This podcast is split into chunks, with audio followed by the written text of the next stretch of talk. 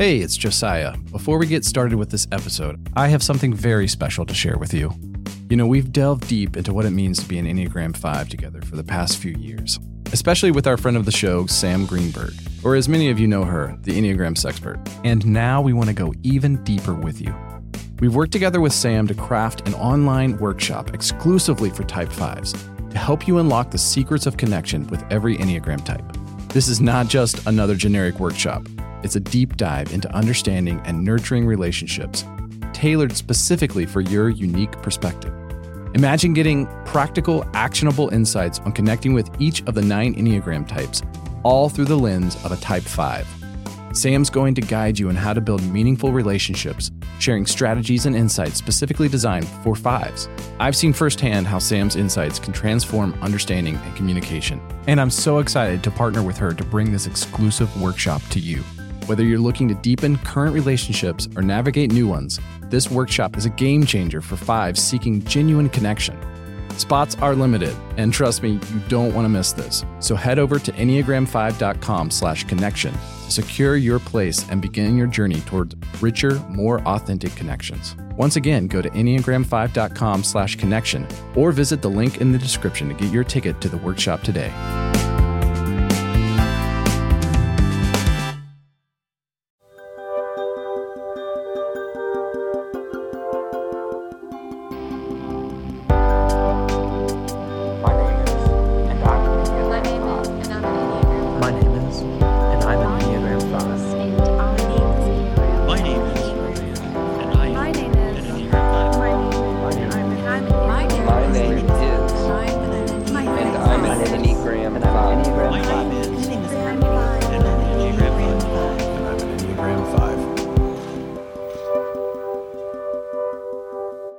So, since the purpose, or really our motivation behind this show, is to go past the stereotypes of five and really dig into what it's like to navigate life as an Enneagram five. So, maybe a good place to start might be what are some of the stereotypes? Yeah, I like that. Okay, let's do that. Okay. Or maybe before we do that, maybe we should like say what a five is.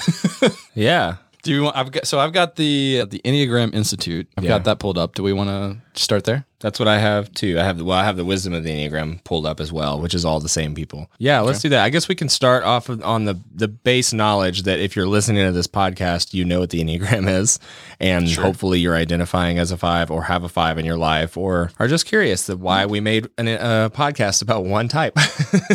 Because I don't think anybody's doing that. Because we're narcissists. We are. We're f- completely full of ourselves. we think we're the best. Do you want to read or do you want me to read? You start out. You've probably got the, the a better summation over there. I've got more Okay. like tidbits pulled apart. Sure. Yeah. Okay. So, fives are alert, insightful, and curious. They are able to concentrate and focus on developing complex ideas and skills. Independent, innovative, and inventive. They can also become preoccupied with their thoughts and imaginary constructs. They become detached, yet high strung and intense. They typically have problems with uh, eccentric- eccentricity, nihilism, and isolation. At their best, they're visionary pioneers, often ahead of their time, and able to see the world in an entirely new way. Sounds pretty nice. I like that. Yeah. Sounds pretty good to me. they make us sound really great. Every time I read that too, I'm like, I mean, yeah, that's me some days. yeah. Every once in a while, I feel like I could live up to some of those expectations of a five. Most days, no, but some days I feel really good about myself. I think it's funny. So, when I was rereading through the Wisdom of the Enneagram in preparation for this episode and kind of making my own notes and highlights, I found that they have the test in the beginning. To te- every chapter in the book, it, you they have a test to see what help you kind of decide if you actually are a certain number. Oh, I haven't read that book yet. Oh, it's massive, but it's really good. I, I, I recommend the, the digital version. It's much easier to get through, especially on an iPad. I read through this so much faster and just kind of skimmed through the parts that mattered to me. So they give you like this idea of a score one to five, one being not at all true, five being very true. Basically, it has a bunch of different questions and different things, but or not questions, but statements. And I thought some of them. I I, I think that. Hang on, what were my colors? Okay, so as you can see, purple was the one that was the most like it. What? you color coded it. Yeah. that way I can, I, I, this is like, here's my color, my key. what a nerd. Makes me so happy though. so anyway, I pretty much was purple on all 15 questions. And so I was definitely the 70 through se- uh, 60 through 75. You were most likely a five, but could type, could still be another type if you're thinking too narrowly about type five. but I've read all the others. I know I'm a five now. I used to think I was a one for a little while, but that was I a- remember that. I never quite believed it, but I wasn't going to tell you what type you were. So Yeah, which is that's that's respectful. I, I can appreciate that. Um, When I you know I was coming out of like church world, and there's a lot of reasons for me to mistype as a one. Just like in religious circles, a lot of women mistype as a two because of trauma and the patriarchy. so whole other episode. Um, I was so I went ahead and did the test again, and definitely scored at, on the highest range. It kind of goes into it a little bit and says that to kind of push into it a little more. Five is the investigator. We have named personality type five the investigator because more than any other type, fives want to find out why things are the way they are. They want to understand how the world works, whether it is the cosmos, the microscopic world, the animal, vegetable, or mineral kingdom, or the inner world of the imaginations. They are always searching, asking questions, and delving into things in depth. They do not accept received opinions and doctrines, feeling a strong need to test the truth of most assumptions for themselves, which is why I never got along with anybody in churches. they don't like it when you question things. But uh, yeah, I mean that that really that I was like that entire paragraph is me. Yeah. So there was no question. Yeah, I and that definitely gets me in trouble too. Yeah, right. It's, it's complicated because if you turn that onto other people, right? right. You can come across as a real asshole. Yeah, and I do all the time. Sadly, Yeah. Yeah, you do.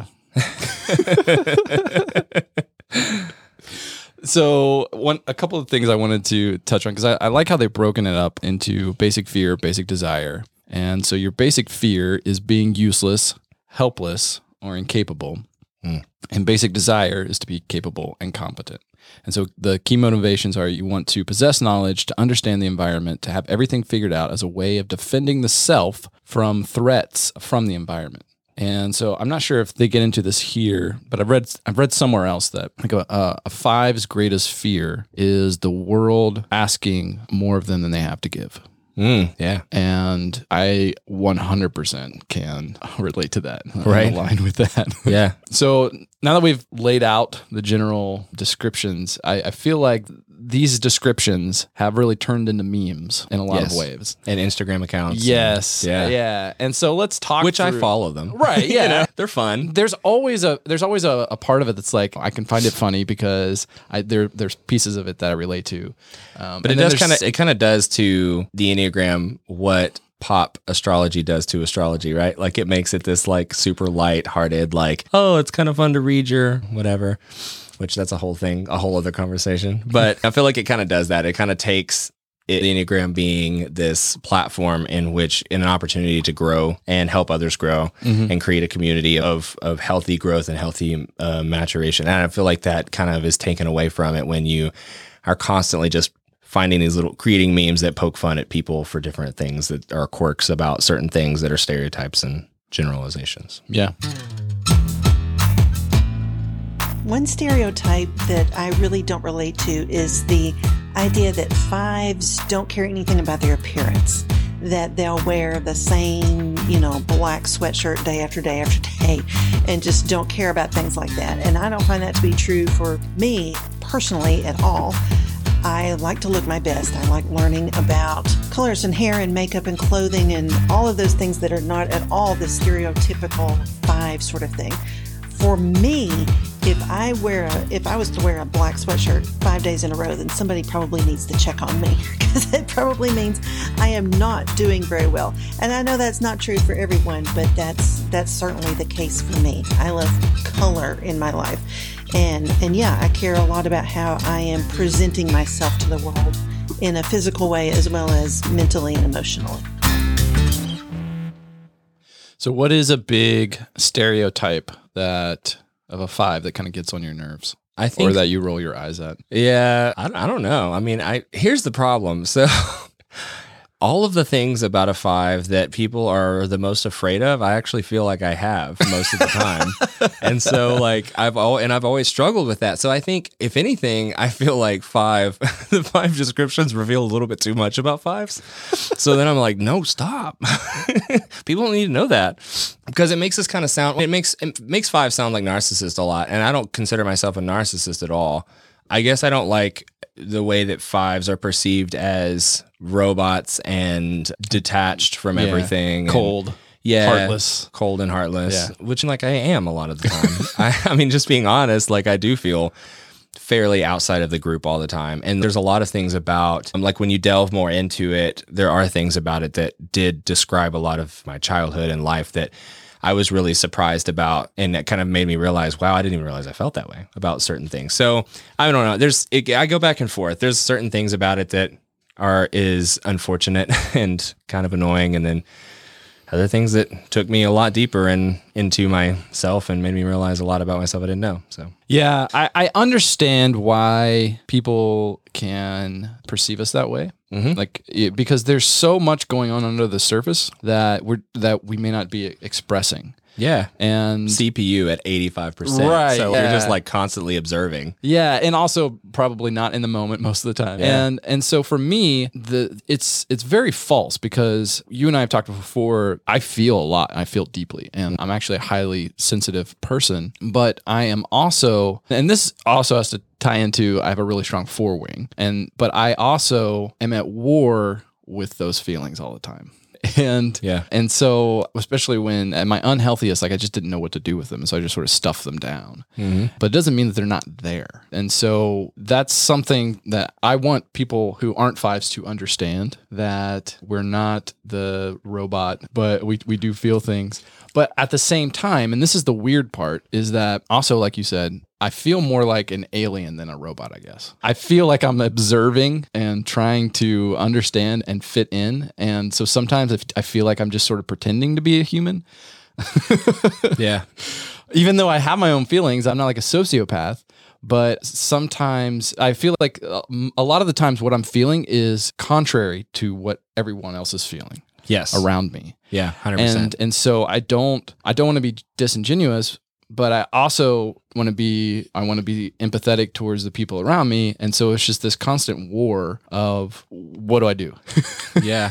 and how good can I fake this? Right. Right. like, am I leveling up today? Yeah. No, I feel that completely. Even with a six wing being the opposite direction of a five. I don't know. I mean, I add a lot of anxiety level that you don't experience, and and we've talked about that. I mean, I'm constantly feeling like I'm in my own bubble. Everybody else is out there, and I'm in here.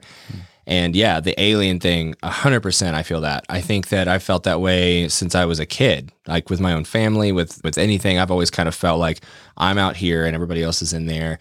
And you know, and it's funny because my brother who also identifies as a 5, I always felt like he was a part of every group. And maybe maybe we need maybe we can have him on here and he can tell us that he also felt that way too. I don't know, but he Your brother's just so cool though. Like he is, and I think that, and he's he's been cool in different ways throughout his life. He was cool as a drummer and was the best drummer, Right. and then he was cool. I mean, he was cool in the musician circles, and then now he's cool in his own like scientific way as a doctoral student in bio biogenetics. So like, you know, he's always know he always knows everything. Like he is like the ultimate five, right? Right. Like he is the five we all aspire to.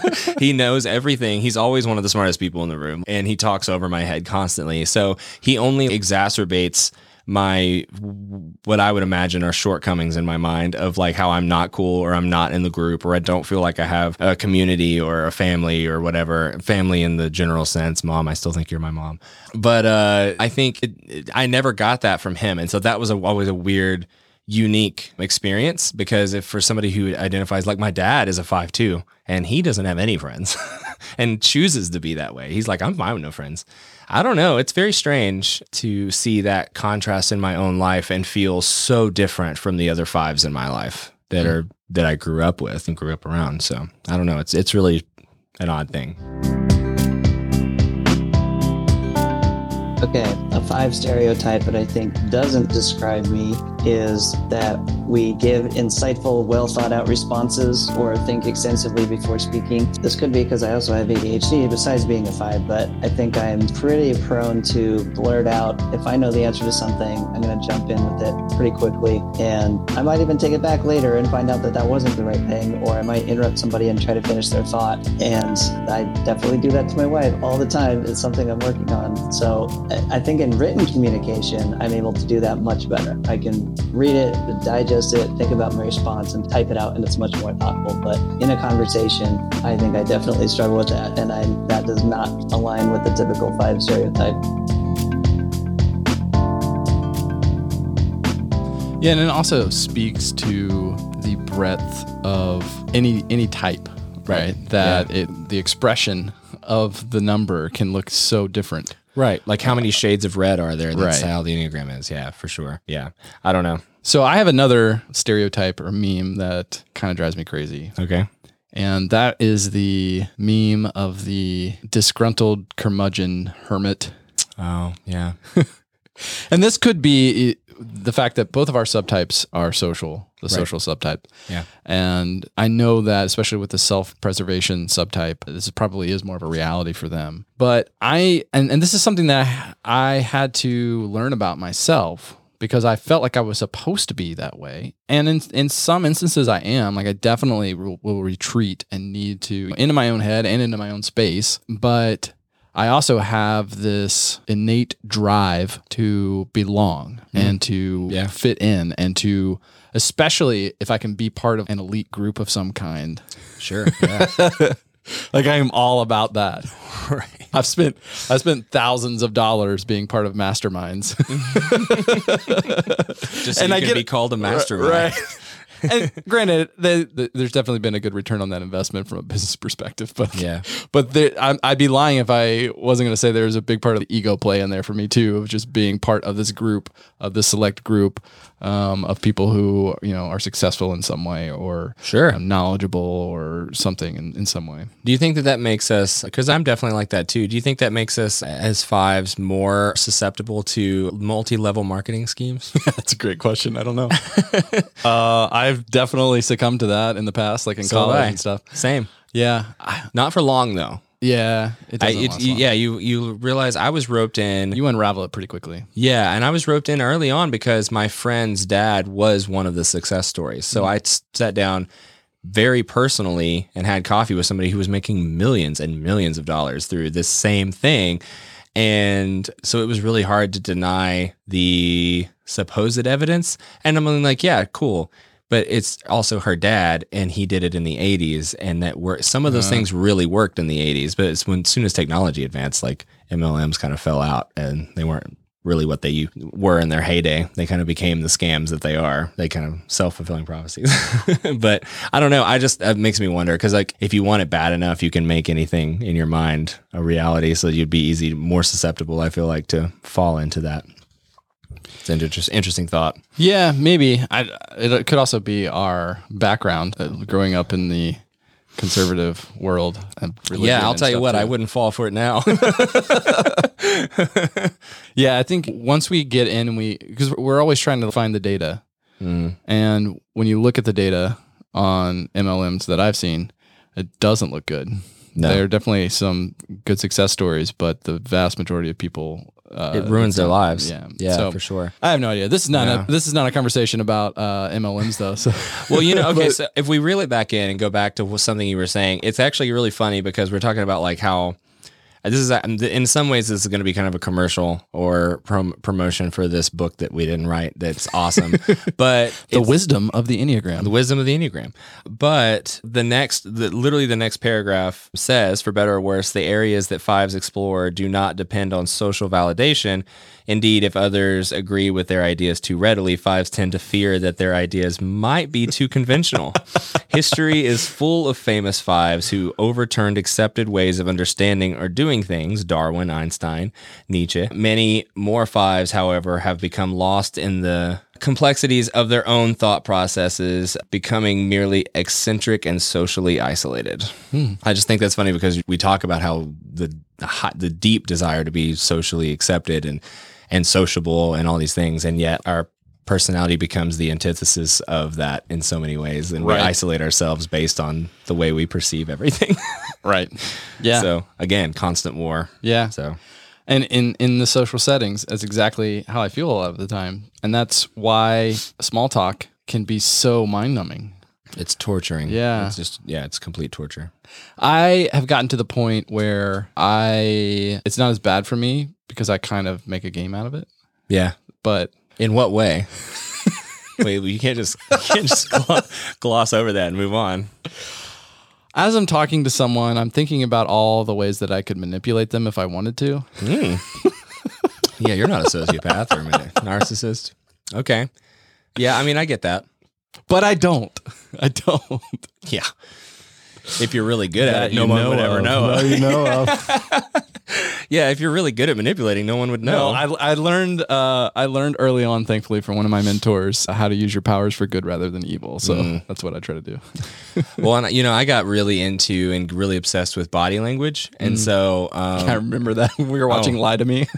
oh yes, yeah, lie to me is what started it, and then I got into other things and read a bunch of books, and actually just got three more books for Christmas. So, and, and in that way, I guess that is also, I think the strong desire to want the option to manipulate is just actually could easily be translated into that we want to always feel that we're in control of social situations, so that we can feel safe and comfortable. yeah, And and engage. Yeah, and be able to engage and know, kind of be able to play out in our minds what's going to happen and not be surprised by anything or be uh, attacked with a certain moment of vulnerability we weren't ready for or anything like that. Um, I also so it, it really depends on my mood too, and I think this is a conversation we can have at another time that I, I I think would be really interesting to get into is how we handle and cope with and and deal with social situations in different from different perspectives or when we're in different moods or energy levels or something like that. oh, But the other thing that I love to do, and I'm sure you've experienced this with me, is my seven side will kick in and I'll either turn briefly, and this doesn't last super long, but briefly turn into the life of the party yeah, and just throw all caution to the wind. alcohol helps. Yeah, well, it does. Yeah, but even without that, I just being just being dumb and or and this usually happens when this usually happens when I'm in the same room with someone like a three, Hmm. um, or someone who has like a big ego. Yeah, But I can tell competitive nature. but I can that. tell that I'm smarter than them, Ooh, and then I, and, Yeah. then, and then I'll just like create chaos, just Mm. for fun, yeah, I love doing that. and that. get under their skin subtly. Totally. Yeah. No. No, I yeah, I completely get off on the idea of just making people either doubt their own beliefs and like cr- cr- making the foundation crumble a little bit. But in, in some twisted way, I probably think that I'm doing them a favor, you Right. know, right? By helping like wreck their carefully stacked boxes, you know? Because the thing is, and also, and this comes back to manipulation and less about knowledge, it's less about what you know and more about making them just question what they know. you know what I mean? Right. So you can do that to anybody. Yeah. So the curmudgeon stereotype is one that I don't necessarily align with, and For I, most of your life. yeah, yeah. I mean, like I said, at, at my unhealthiest, We've known each other a long yeah, time. at my unhealthiest, I am definitely the the kid in the dark with the black hoodie on, watching anime and For and being angry at the world. Yeah, that was definitely that's me. that's for- literally the definition of curmudgeon. but that's not who I really am. And I think that's probably Right. Why the stereotype annoys me a little bit mm. is because it reflects a side of me that is not me. It's not my truest self. It's Sure. it's myself when I'm trying to hide. And that's not who I am. And so having good conversations. I like building quality relationships with individuals and small groups of people. Uh, I don't necessarily like large groups of people, but I and I'm definitely an introvert Right. but I absolutely long for these quality types of relationships because if for no other reason, I want to have really good conversations. And Right. you can't do that by yourself. Yeah. well, I mean, I guess you can, but Yeah. Imagine this podcast with just one person, you know? yeah. Um, no one would sit here and listen to just me. No, that would be a terrible monologue. Nobody wants to listen to a five have a monologue. That's always the beginning of a To be movie. honest, we're not really sure if uh, people are going to listen to two fives have a dialogue. That's, so we'll that's see. fair. Yeah, that's actually really true. Um, that's the problem with all stereotypes, right? So if this podcast exists to break a stereo, one big stereotype, of or one overarching stereotype of what fives are and how they interact with the world, then that's a success and that's great. But everybody, every single number in the Enneagram struggles with the stereotypes of whatever those things are, I think. Sure. And that's something to acknowledge. I don't think that's just a five thing, but that's what we're talking about because we're fives. But that's always the problem with stereotypes. But also, I mean, this is kind of off t- going off on a tangent a little, but I mean, there's positives to stereotypes too. I think that that kind of helps because I mean, you have to have markers. You have to decide where you're going to start the conversation Sure. and say, "Hey, well, this is right or wrong." But yeah, I mean, I think it's good to dive into those things and figure out like what things really connect with you and where we can hear from uh, you know other fives and see what what they're struggling with and what they roll their eyes at when it comes to five stereotypes and tropes and all the things. I don't know. It's always going to be an open and ever evolving conversation about what it is to be a five.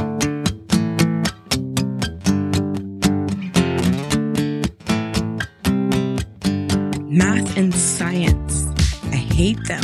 I was always more of the artsy literature kind of girl, but science I just never cared about. Thought it was really boring. And math, I just sucked at. My, there's something in my brain that just does not click with math. I could do it if somebody was sitting there or right after you taught me how to do something, but then the second I have to go do it alone, I like completely at all, like I just couldn't remember. I could not grasp how I had done it. Like I didn't get it. That being said, I was the top of my class in geometry for whatever reason. I love geometry, but that was literally the only good math experience I've ever had. All of the other ones, it felt like it was a completely different language.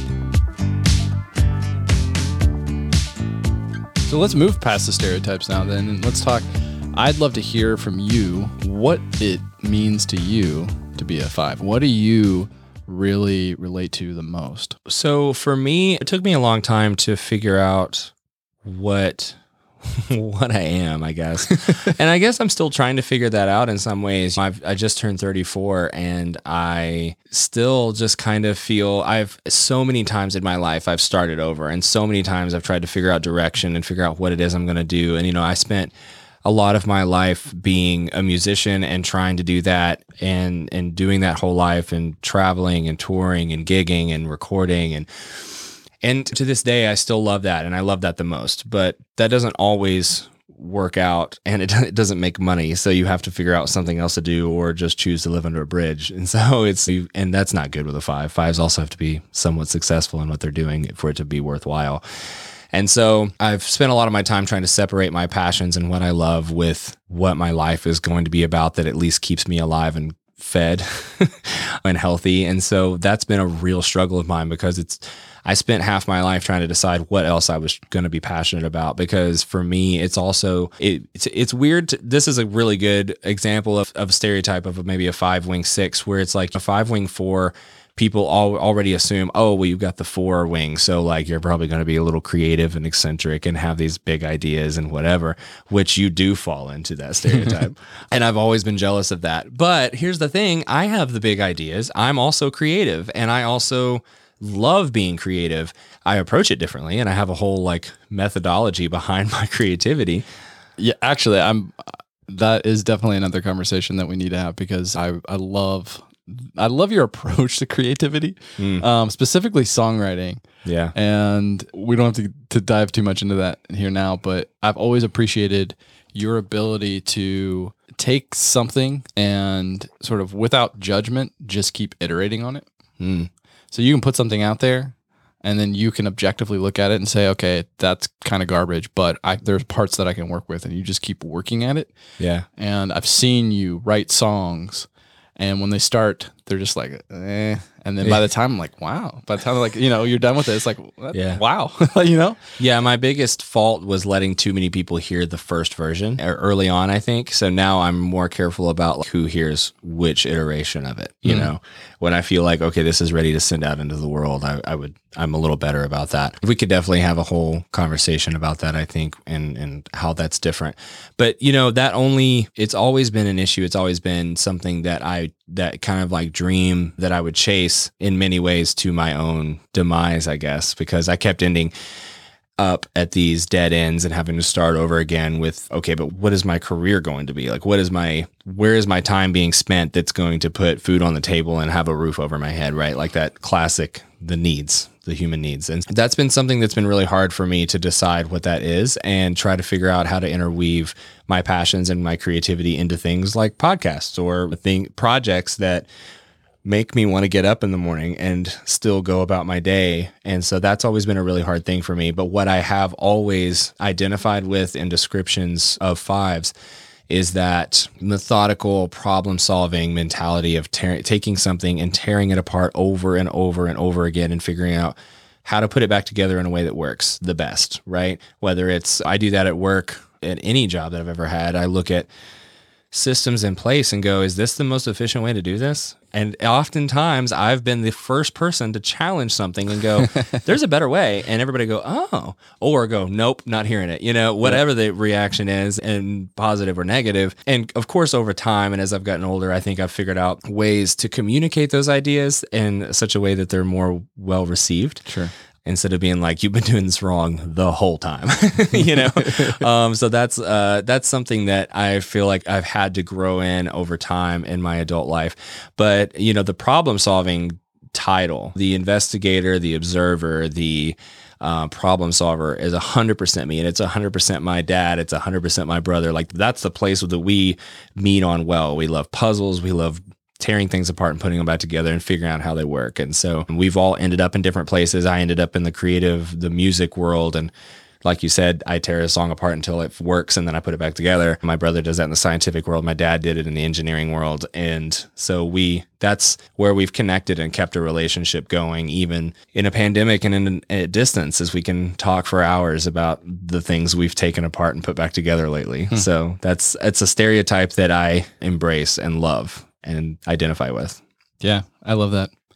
I think I, the way that I express that tends to be, I'm definitely a problem solver in a lot of ways, but I also, I, I, I tend to be more philosophical about it. I think like I, Yeah. I, I pull apart the problems that really don't have solutions.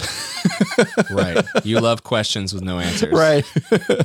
I just love exploring the question, you know, it doesn't necessarily have to end anywhere. And actually, I, a lot of times I prefer it to not uh, end anywhere. It's Sure. I the- mean, and under certain influences, I also love to do that. sure. But sub- substance influence. right. like uh, in a sober, 100% sober mind, I don't know if my anxiety kicks in and I go, no, there has to be an answer. And we can have a whole conversation on that too. Do aliens exist? Is what is out in the universe? Um, I start thinking about that. And on that note, um, I don't know if you saw the pictures of like when Saturn and Venus lined up recently. Did you see the pictures of the telescopes looking at them all around the world? No. I looked at these pictures and like I don't know if you've ever seen it. I've actually when we were kids, my dad took us out in the street. We lived in a cul-de-sac and he had this telescope that he it was like a five hundred dollar telescope, so better than the average toy telescope, but not the most powerful. But one night we were trying to look at the moon. I remember this distinctly, and my dad was like, "Wait, what is that thing coming out from behind the moon?" And so he switched some things around and did, I don't know, I was like 10, so I didn't know what he was doing, but he was like calibrating all these things and moving things around and putting a new lens in or whatever. And come to find out, it was Saturn and we could see Saturn. And I remember very distinctly looking into that uh, telescope and seeing what looked like a sticker of stat of Saturn, and I was like, "Oh my god! It looks the way that it, I've imagined it. It looks like the cartoons." The illustrations and you can actually see the rings and all this stuff and it that blew my mind. And to this day it's stuck with me that that it exists in the universe right now. Or Yeah. maybe it doesn't. I don't know. Um, Or maybe it's just a projection. right. Well it is a projection right? All of all of the universe is a projection.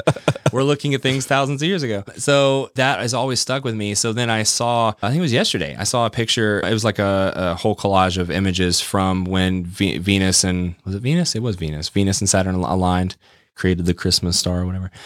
That you see very distinctly you see venus you see the gases and everything in these telescope images telescopic images and the rings of saturn you can see the moons around uh Venus. I can't, I'm da- doubting. I think it's Venus. It has to be Venus. I I had that same wonder that I felt when I was 10 all over again, going, "Oh my God, that really exists!" Like you don't think about it that often, but I hate it. I love it and I hate it. You know what I mean? Like I, I think about it and then I start thinking about how small we are, and then how did we get here, and what happened on the Earth that made us exist, and yeah, what kind of evolution got us to this point, and then what's going to happen next. And so I start asking all the questions that I don't know the answers to, and I spiral out of control control and fall into this weird nihilistic spiral, and it's not okay.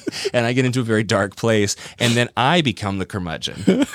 So yeah. You've just described like an ideal evening for me of just sitting and thinking through all and that that's why sometimes we have really good times, and sometimes I leave your house going, I don't know how to feel about anything anymore, and I don't know if life is going to go on tomorrow. So, oh, Uh, yeah. And see, and that makes you happy. it does. I love it it. makes you happy It because you does. created conflict And chaos. and chaos within your best friend. Um, so the I've been thinking about this a lot too.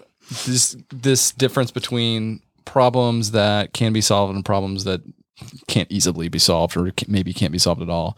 yeah, um, at least not from where we are. I'm thinking about my career path, and it makes a lot of sense that I tend to lean that way because I I started more on the technology side and was um, moving towards like I was a software developer for a while, and that was interesting for a little bit Until it wasn't. until it wasn't Yeah. because those are problems that can be solved and there's Right. usually a it's it's usually about just picking the the most appropriate solution but there's multiple solutions and you're really just trying to figure out like what's the best solution for this and then i moved so i moved out of software development into product management and most people don't know what product management is because why would they Yeah. but it's essentially you're the one responsible for essentially figuring out what the engineers are going to work on. So you've got a team of designers and engineers that usually are being paid cumulatively a, a, million or two dollars a, a million or two dollars a year. Yeah. and you're responsible for making sure that the business gets a return on that investment. So you're you're an advocate for the customer and the problems that they have, and you're working with design to figure out the solutions, and then with development to build those things, and then you're making sure that all of that is aligned with the business needs and goals, and so and then you're coordinating with like marketing and sales and customer service, and so you sit in the middle of all this stuff, and man, it's just a lot of making decisions where you know you don't have all the information and you know that you may not ever know if this was the right solution or if or or if you do it's going to be down the road and it's going to be too late to, to Yeah. do anything about it right Right. Then you just have to commit. uh, keep yeah, moving. or you know, sunset something or Yeah. or whatever. There there are processes and methodologies that you can use to help mitigate that risk, but there's always going to be that risk, Right. And that just makes me so happy. like it don't The don't get me wrong. It's it? it's tough, but it's it, it's sifting through all of the mess and like trying to intuit what like how to move forward and knowing that you're never going to know if that's how you should be moving forward. You just kind of have to move and then try to gauge Uh, get feedback once you move and like you're constantly it's like sailing you know like you're just trying to navigate the wind and constantly tack back and forth to ultimately get in this general direction over here but you don't necessarily know how you're going to get there Sure. Yeah. In many ways, I, I would agree that I think that I would be I, I, I that like that sounds interesting to me too, even with the you know the opposite wing. That makes a lot more sense. Things that like aren't super tangible and you're having to like pull out of thin air like what we're doing next, what direction we're going, this is the best course of action. So you're still kind of problem solving constantly. oh no I, I definitely am but i'm also i'm also doing a lot of visionary type stuff so Sure, big I'm- picture. yeah, Yeah. I'm, I'm big picture but not just in a this is the big picture it's how do we tell a story that starts with the customer and and the big relevant change in the world Hmm. and is motivating for the customer motivating for the team motivating for the stakeholders like how do i craft help craft a narrative and make sure that everyone's on the same page and then make sure that it's clear and compelling and consistent across the entire organization and it's that that to me is like the heart because there's there's like pieces of marketing in there and Sure, and, yeah. and just there's a lot of communication stuff that's Right. just to me is a big challenge as a five because that that process of trying to get out of your head what what you know into a form that other people can understand. That's is, inspiring and romantic. And To some degree, right? Yeah. That's where the seven, you have to like really get lean on the seven. Well, lean on the four. or the- Yeah. well, the four wing, Yeah. but then like go to this, like you have to be present, I- present it, right? I do Like, have yeah. There's you have to definitely perform. performance in Yeah. there for sure. I'm actually gonna have to do that next week. My first real big one in a while, and so it's it's challenging, but it's like a good challenging because I never get bored in that role. Think one Enneagram stereotype is that I don't necessarily relate with is that they lack emotion. I definitely experience and feel emotion. I think the biggest thing for me is that I don't necessarily one sometimes I don't know what those emotions are, but I but I still feel them. So in certain situations I won't react the same way as someone else might. And two, I, I feel those emotions, but I just I don't give them any type of outward expression because it's uncomfortable. And so in those particular situations, you know, I can definitely see why an Enneagram 5 would, would be stereotyped as not having um, emotions, but I don't feel I necessarily relate to that specifically.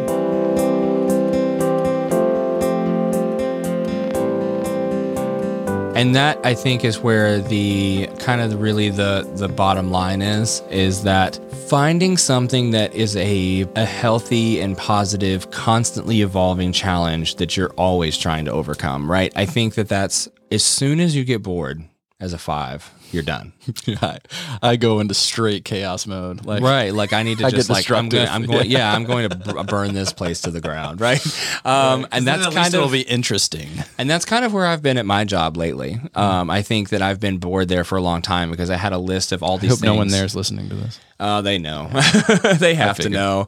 But even in the destructive, if you want to call it destructive, I don't know if it's destructive. I think that I just constantly am challenging everything now and being like, is any of this the way that we should be running this place? You know, and I think that that's causing chaos, but it's also done a lot of good. Like we're upgrade. Destructive doesn't necessarily mean bad. No, yeah, and I and in in my case, I think that I have done a lot of things because I was bored, and it turned out well for me this time. Yeah. Not most of the time, but this time it did. And in the process, I learned what it is that I might actually be good at, which is sales.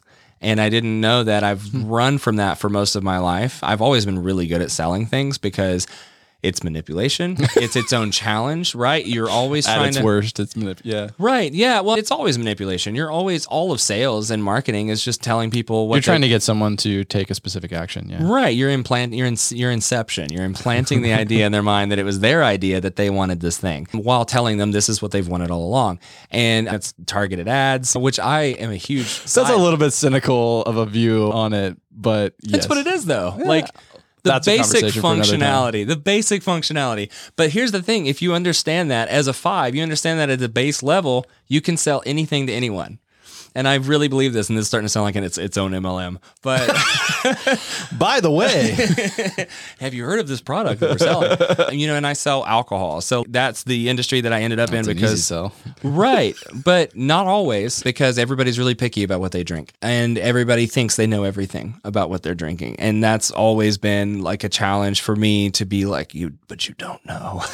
and so yeah, so I think that's been a really interesting challenge for me, but then I got really good at it in a weird way like and not to sound conceited, but like I more than doubled sales since I took over at the department that I am in in the store in the first four months. And so I like by far exceeded everybody's expectations. So then I used that momentum to go, well, we, we have all these case stacks of beer everywhere. We should have shelves. Let's spend thousands of dollars on shelves. And they were like, well, you did this right. So maybe you did this right. And then we did that. And then I tripled sales, you know? And it's like, and then now we're upgrading the entire beer department and building screens where there were chalkboards and building shelves to organize everything.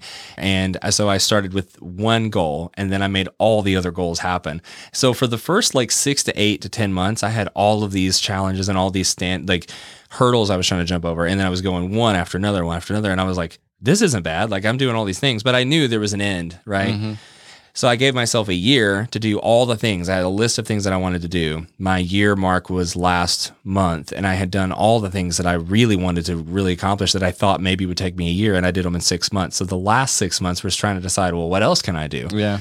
And so we've done a lot more than I ever thought we could do. And that's mostly because of the fact that I constantly needed the challenge. Yeah. And so I was just constantly questioning everything that could be done. and they hated me for it a lot of the time. But then at the end of the day, they were like, well, I guess this is better. you know? That's so funny because I had an experience where when I was in college, I needed a job and I just happened to have a friend who was going to school with me who was working at the local newspaper here in Chattanooga. And I got a job selling newspaper subscriptions door to door Yeah. and I I don't think I don't think we knew each other at this point. I think No. this was right. This was right before you and I met. I think it was like six months before you and I met, uh, because I was working at the airport when we met. Right.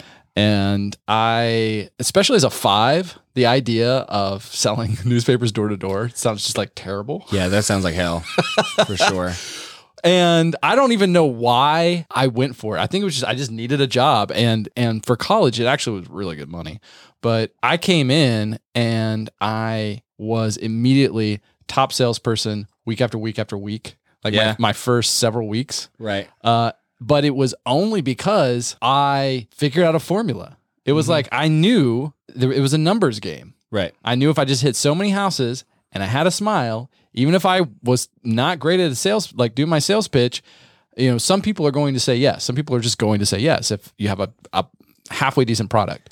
Yeah. And and so I came in and and plus other teams were like working for like an hour and then going fishing on the clock and stuff like like just Sure. Yeah. yeah like Yeah. um The but things they shouldn't so do. I was there I think like three and a half weeks and got promoted to a team lead and I was making in college making consistently five to six hundred bucks a week Wow. and it was awesome but I was like working myself to death Yeah. and that was terrible but I was making good money, and of course, it I blew it all as soon as I got it. Uh, like taking my friends out to dinner and like all this stuff. Living it up. Oh, You're trying to have that elite status. Yeah, there you go. Exactly. but I did the same thing where once I sort of figured out my formula, I got bored, and so I just started like creating chaos. right. so I remember one of the things. So I just started like just testing things and seeing what would work. Yeah. And I remember we were in North Georgia and we were we had a, a route down there and I was like, man, I don't want to do this today. This just because it becomes soul sucking, especially because the the way that the particular people who were in charge at the time were having us do things, it was very, very manipulative. Like that's where I I had a um an aversion to, to any kind of sales or marketing for a long time because of some of the stuff that they were telling us to do. And I would do it and I would see it actually worked and but it felt really icky and Yeah. it was just not it was not fun. Right. But then I just started doing like my own thing and just messing around. And so I would try like different accents when I'd walk up to the door. so we were in North Georgia, and man, I had a southern twang all night long. Yeah. And I tell you what, it worked. Yeah. It worked, baby. So I, but that's like I just I would I would just get bored and create chaos and Sure. try to see if and then I could only do that. I think I did it for three or four months and I was just I was done. It took it sucked Sure. the life out of me. Yeah. I mean, and I don't think I could do that. That's It's rough. yeah. That's like the trenches of sales, right? Like that's not You've got like f- three to five seconds right. to get someone to talk to you before they slam a door in your face, even if they open it at all. Yeah, it's really interesting. I learned a lot of little techniques.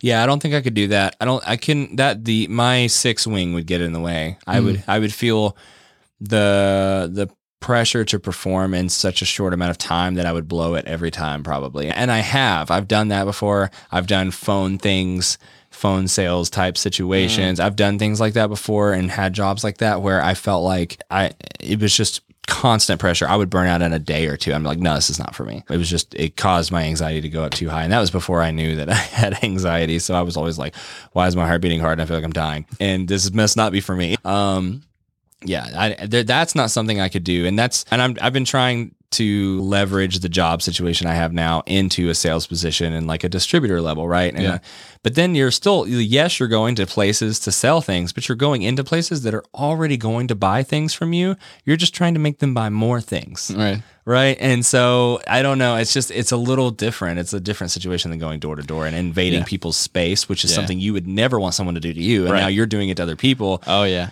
And Oh, I still, I, I, I still, will be, I've been nasty to some door to door sales, and it's so bad because I've been in their place, yeah. and I don't know why I do it. You're like, I know how you feel, but I hate you. I actually had, uh, I, when I was at my in laws' house uh, a few years later, one came from the the same paper came to the door, and he was so bad. oh. and I was just like, I wanted to, I wanted to help him, but at the same time, I'm like, I'm just really annoyed that you're here. Yeah. So I'm just, I'm just gonna tell you to go away. yeah. Like, is, but th- at that point, you're like automatically assessing in your mind, is the outcome really worth it? Right. Nah. Right. Really. Is he even going to listen? that actually is a great segue into thing that I relate to the most with Mm. a five, and it, I, I feel like this, it's sort of probably not to like Enneagram nerds, but generally it's sort of overlooked as a key characteristic of a five. But when I heard it described and they talked about this, I literally was weeping because I never felt so understood in my life. And it was the first time I had heard this and put it in a way that made it make sense, but it made me feel like uh, there's not something wrong with me. This is just part of being who I am. And that is the energy management piece. And so for me, that is one of the primary functions of me as a five is that I am constantly, constantly doing calculus of energy and effort versus outcome and what I want to put energy towards and what I don't, what I have energy for and what I don't. Is it worth the energy that I'm putting in? And there's a lot of like energy conservation, guarding that piece of me. And if I have anxiety, usually it's around that piece of it where I feel my energy just getting drained and, and the, the life sucked out of me. Mm. I don't know if I've told you this whole story, Cody, but for me, it's just amplified and exacerbated because not only am I five, but I spent the majority of my life up until my mid 20s with chronic fatigue. And in and that's where I was when, when you and I met, which was so it was Yeah. real bad. Right. And maybe you Somehow can, we were still friends. Yeah, maybe you can speak to that, uh, like what it's like observing that. But I, and it, it was at its worst when when we moved to Washington, and I just had a really stressful job, and I was working myself to death, and I was basically killing my adrenals. I think. But I had, I, it was so bad that it took everything I had just to get out of bed in the morning. And when I was done with work, I would come home and I would lay down and I didn't want to get up. I could sleep for 18 hours straight and never feel rested. I never, Mm. ever felt rested. And all I wanted to do was lay down all the time. And it was terrible. I never wanted to do anything. And I looked around at all these people and I'm like, how does I must be really, really lazy because I don't understand how anyone has motivation to do anything. Yeah. Like, but and I would also re- retreat into my head because of that because I didn't have the physical energy. So I would, Mhm. you know, and I did have a lot of brain fog, but uh like I could escape, and that's why I watched a lot of TV and movies and things like that too because that allowed me to escape my body Sure. in, a, in a really efficient way. And I was always doing that math of what can I put energy towards, what can I avoid putting energy towards, and that's been it's so ingrained into my brain that I'm still like unraveling that and trying to reroute those passageways because while it can be effective to conserve energy and there's definitely a time and a place for that there's also a lot to be said for expending energy and doing it in ways that you probably wouldn't want to when you think about it but once you do it it's like like playing with my kids or we went to the cardboard mountain at the local park the giant mound and we just Yeah. like my four year old wanted to slide down and go back up and slide down and go back up and slide down. And it was exhausting, right? Right, yeah. but every time, and of course, it's as if you're gauging outcome for energy output just based on the experience, it, you're doing, you're walking up this giant hill for a minute and then you're sliding down for like five seconds. Right, you yeah. know, it's just like such an inefficient use of energy, it feels like. Yeah. But the look on his face of pure joy and the laughter and just it you can tell that it meant so much to him that I was spending time with him in this way. Right. That's priceless. Yeah. You know? And so especially being a parent has helped me work through a lot of that stuff. But just to kind of close the loop on this, I what the underlying cause of or what appeared to be the underlying cause of my like chronic fatigue was some food sensitivities that I'm guessing caused inflammation that was affecting me in all different kinds of ways, but also affecting my sleep and all that stuff. And when I got that, man, I remember I changed my diet and within a few days I was starting to feel better and within a month I felt like a completely different person. I'm like, "Wait, you mean to tell me that everyone else feels this way all the time?" Yeah. Like, what the hell, man? Like I felt like a superhuman. Yeah. You know? what could I have been doing this whole time? right and then of course we moved back to the south and my uh, diet and exercise and all that stuff has slowly declined and then i had kids and now i'm just um, i'm still i'm not nowhere near like where i used to be but uh, definitely more exhausted so that's a big like my, my primary focus and theme for 2021 is health and getting back to that place.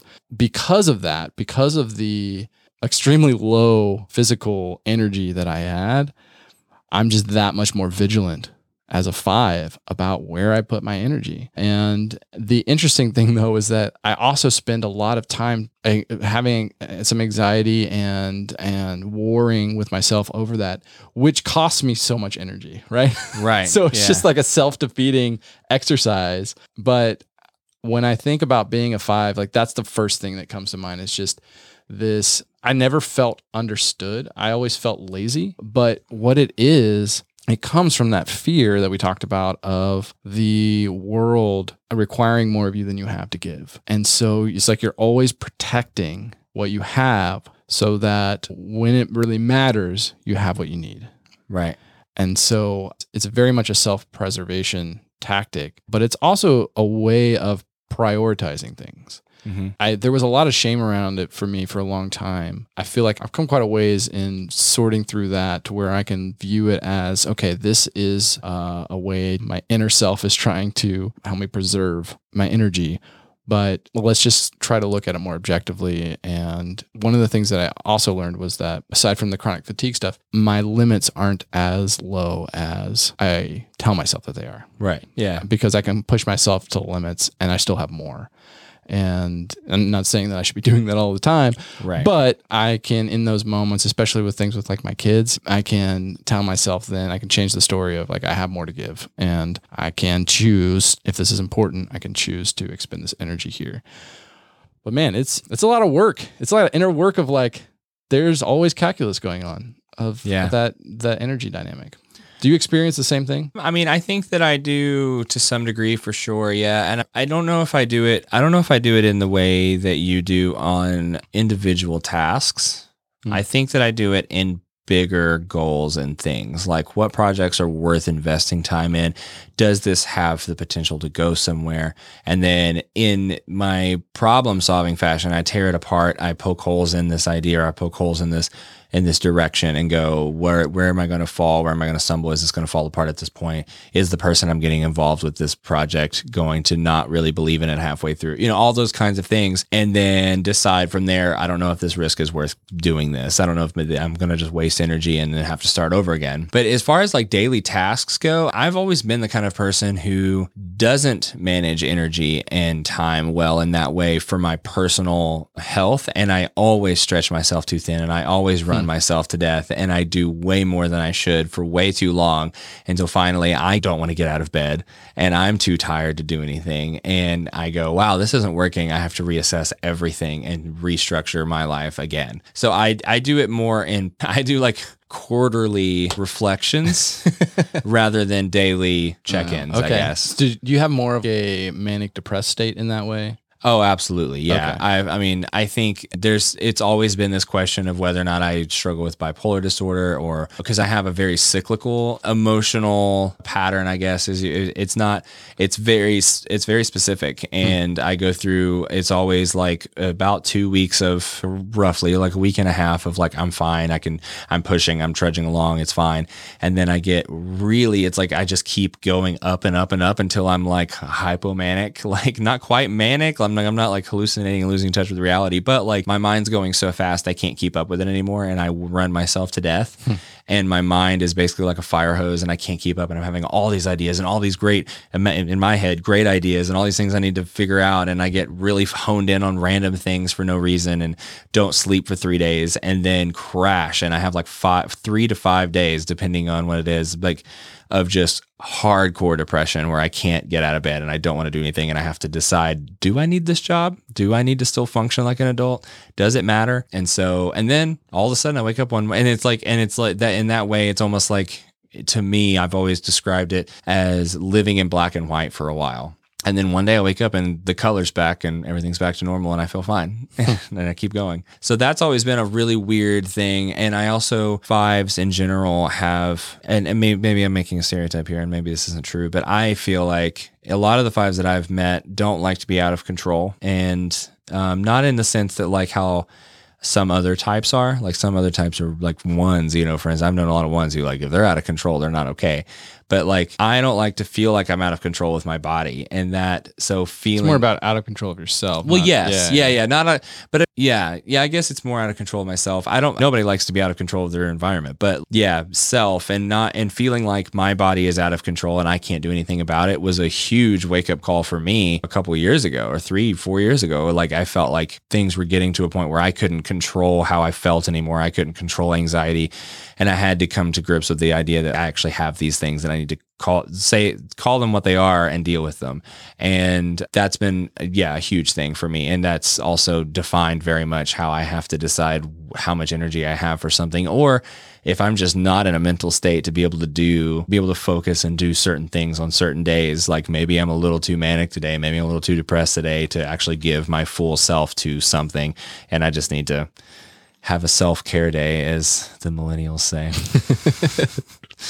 the millennials is as if we Yeah. are millennials. Right. Yeah. I mean, we are millennials, but and, and that's where I've really had to learn that self care is a real thing, and you have to have days for self all the time. Yeah. And it's okay. Give yourself permission for that. Yeah, absolutely. One thing I love about being a five is we can take in information and like a lot of information and like sort through it, prioritize it, and can I at, at the very least identify what to take action on. A lot and of immediately apply it. yeah, That's what I. That's, I've always loved that about being a five is that I can learn something. I take something. I watch a bunch of videos. I watch a bunch of different things, and then I immediately go, okay, I know how to do this, and just immediately start Yep. trying to figure it out. Yep. I wasn't always like that. The risk was always for me as a six wing. I think played into that and anxiety. I wouldn't make the risk. I Mm. wouldn't do the things. And just in the last couple of years, I've you know, or just in the last year, pandemic year, everything has kind of affected that. Where I'm just like, you know what? I'm always going to say yes to Mm. the risk. I'm always if I'm afraid of something or I'm too anxious about it, I'm just going to do it and see what happens. And if I fail, I fail. It's fine. I failed a lot. It doesn't matter. And that's opened up so many opportunities for things that I didn't know I would be passionate about. And it's forced me to learn more about something, a lot of things that I already loved and didn't know how to do. And now I'm just immediately applying that information and just gaining momentum. Yeah, and that's that I think is a, a key step in integrating towards an eight as you become, you know, healthier and Hmm. and everything. I used to be just a ravenous information gatherer. I knew so many things about so many things, and I had Yeah. all this theoretical knowledge. But then when it came to actually taking action on it, I would just freeze and I wouldn't do it because I could be and and it's a blessing and a curse, right? Because I can already I would go to take a step and I can already think like immediately just think through all the ways that it's going to fail and all the the things I have to do to in place to make sure that it doesn't fail. And then all the like extra tasks that go along with that to make sure that and so I'm like planning out all of these steps in my head that I know I'm going to have to take and then immediately that energy energy management thing kicks in. It's like dude that is a lot of work. Like that doesn't seem to be worth it. You Right. should go do something else. Like Yeah. you know? And i've learned same as you especially over the last few years especially like when i i'd left my job and became an entrepreneur and like it was on my own and i just had to take action on things. I had to force myself to to do stuff because if i didn't Right. do stuff i didn't make money i didn't you know pay my bills and so i got in the habit of taking action and i think one of the things that i've loved about this period of growth for me is that I don't feel the incessant need to take in a bunch of information anymore.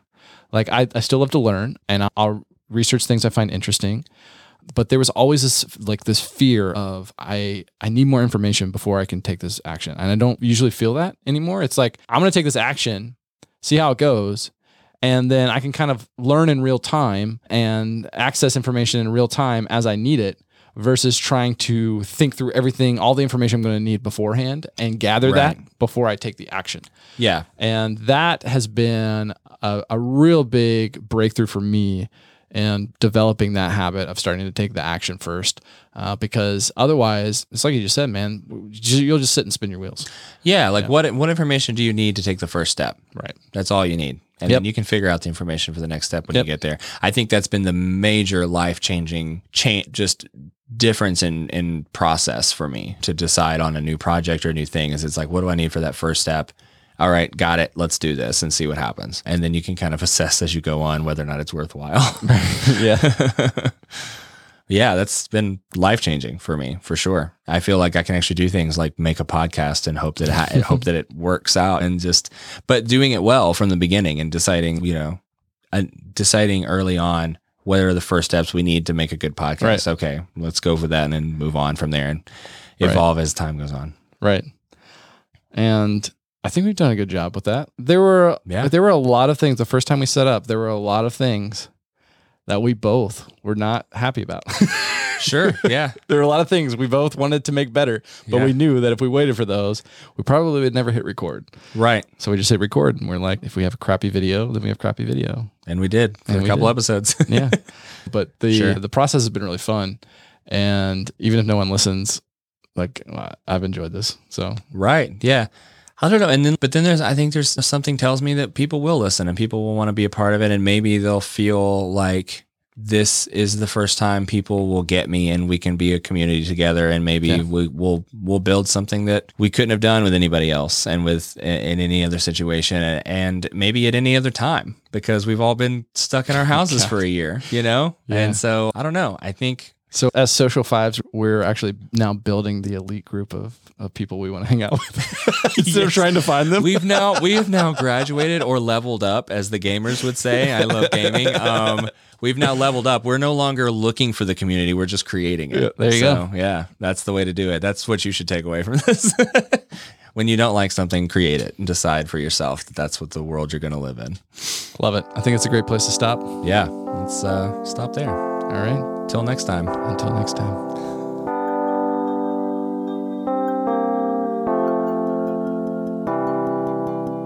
Hey, it's Josiah, and I wanted to say thank you for listening to this episode. If you enjoyed this episode and you're the type of person who likes helping others, would you do us a favor and share it with other people like you? If you found value in this conversation, they will too. I also want to give a special thanks to our community members who shared their voice with us in this episode.